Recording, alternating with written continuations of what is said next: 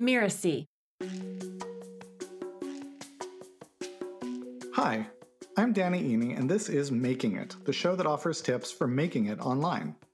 I run a company called Mirasee. I teach people how to grow their online businesses and particularly how to create online courses.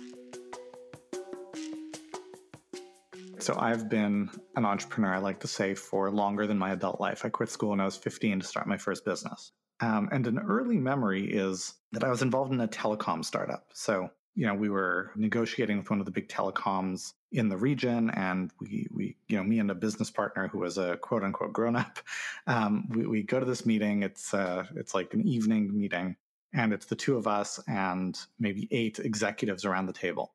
And I remember this so vividly. The person who was running the meeting, his assistant comes in, she says, "Would any of you gentlemen like uh, coffee?"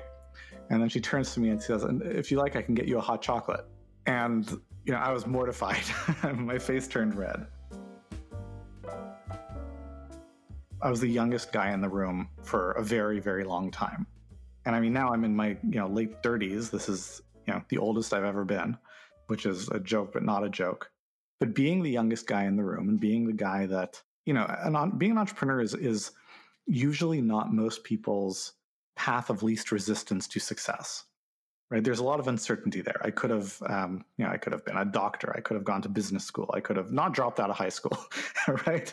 There, there, are a lot of things i could have done. And so you know combine the uncertainty and the second guessing with being the youngest guy in the room and you you you, you come up with a real chip on your shoulders right? Of like you know you've got something to prove.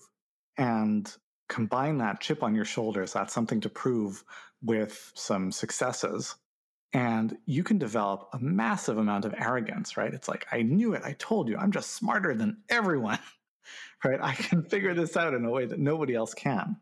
And, you know, when you are working from a place of having something to prove to other people or realistically to yourself, you're not coming from a place of service. You're not thinking about the people that you are responsible for creating an outcome for your whether it's your your employees your team your family your customers. And that's where you start making bad decisions. I guess coming back to the original idea of you know what are common mistakes along the way to making it is that the closer you get to making it the more opportunity there is for you to let whatever baggage you're carrying lead you to blow it my experience has been that you know whatever success you achieve whether it's financial whether it's recognition whether it's um, you know wh- whatever you achieve it helps you become more of who you are. And that's for good but it's also for bad because we have we all have good traits and we have bad traits. And the things that you haven't dealt with the pettiness the insecurity the um, need to prove something and if it sounds like i'm projecting then i probably am. Um, it just gets a bigger stage and more resources with which to play. For me, what matters is contribution, like feeling like I'm making a difference to someone, and growth for myself. Those are the two things that are really important for me. And freedom freedom to be able to do what I want, when I want, in the way that I want, take the risks that I want to take, which I guess is, is a bit of a misnomer because the freedom to take the risks means they're actually not that risky. Um, that's kind of what the freedom does. It de-risks the risks. But yeah, having those things, I think you've you've kind of made it, or at least that's how I used to think about it. It's changed for me a little bit now that I have kids. You know, as we record this, my daughter is five and a half, my son is four. And what I've found is that having kids, it kind of it dials in the things that are important more and more I see making it through a lens of am I modeling the right things to my kids?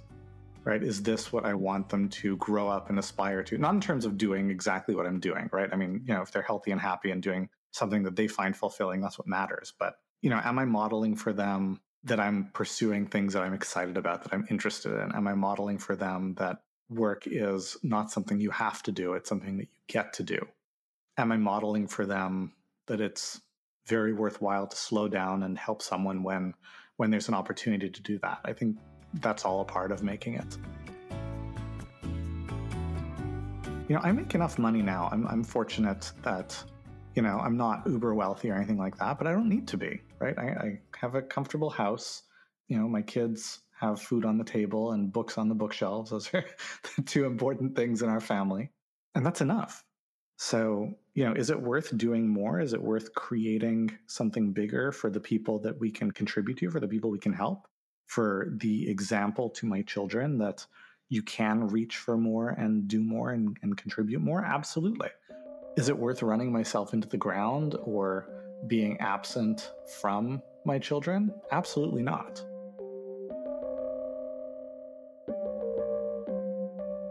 So I don't think it's a matter of like getting to your deathbed and taking stock. Like there's a scorecard of, you know, years of having made it, years of not having made it. Am I coming out ahead? Right. But you know, every every moment, every year, you you're either living the kind of life you want to be living and moving the direction of doing that more or not. There's a metaphor that I give my students sometimes about this difference between riding a train and surfing on the waves. And the idea is that, you know, a lot of people conceptualize life as being like getting on a train, like riding a train. So maybe you have to run to catch the train. Maybe you've got to hustle to get enough money for the train ticket.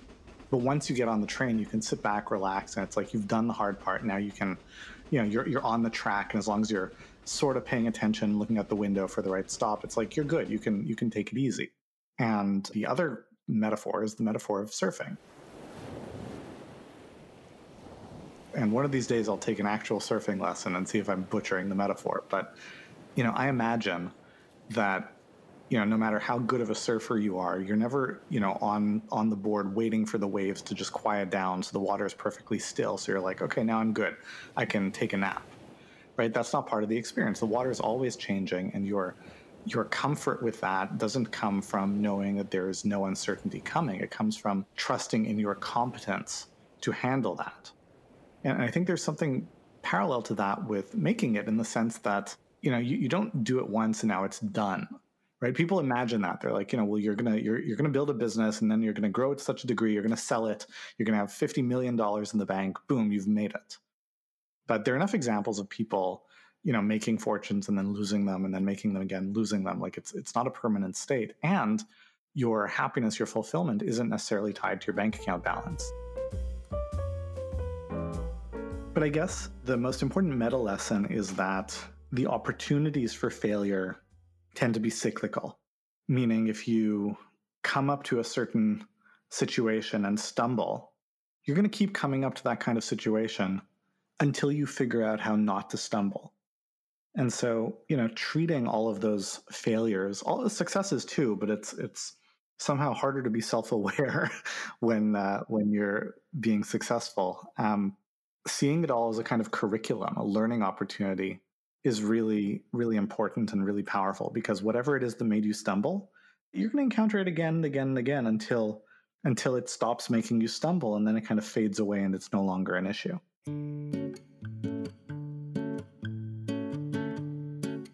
Life is a, long series of steps. Life is a long series of things that you do. And you know, there's a, there's a tendency for people to it's called the end of history fallacy, right? The idea that, you know, everything was leading up to this point. And so whatever the thing is that you're doing right now, this this must be, you know, you're you're living the first line of your obituary. Like this is the most important thing that uh, that I've ever done. It's right now. And, you know, as I've done more things, as I've achieved more things, I've I've actually come to realize that there's probably more to come. There's other things. The next thing is important, but it's just the next thing.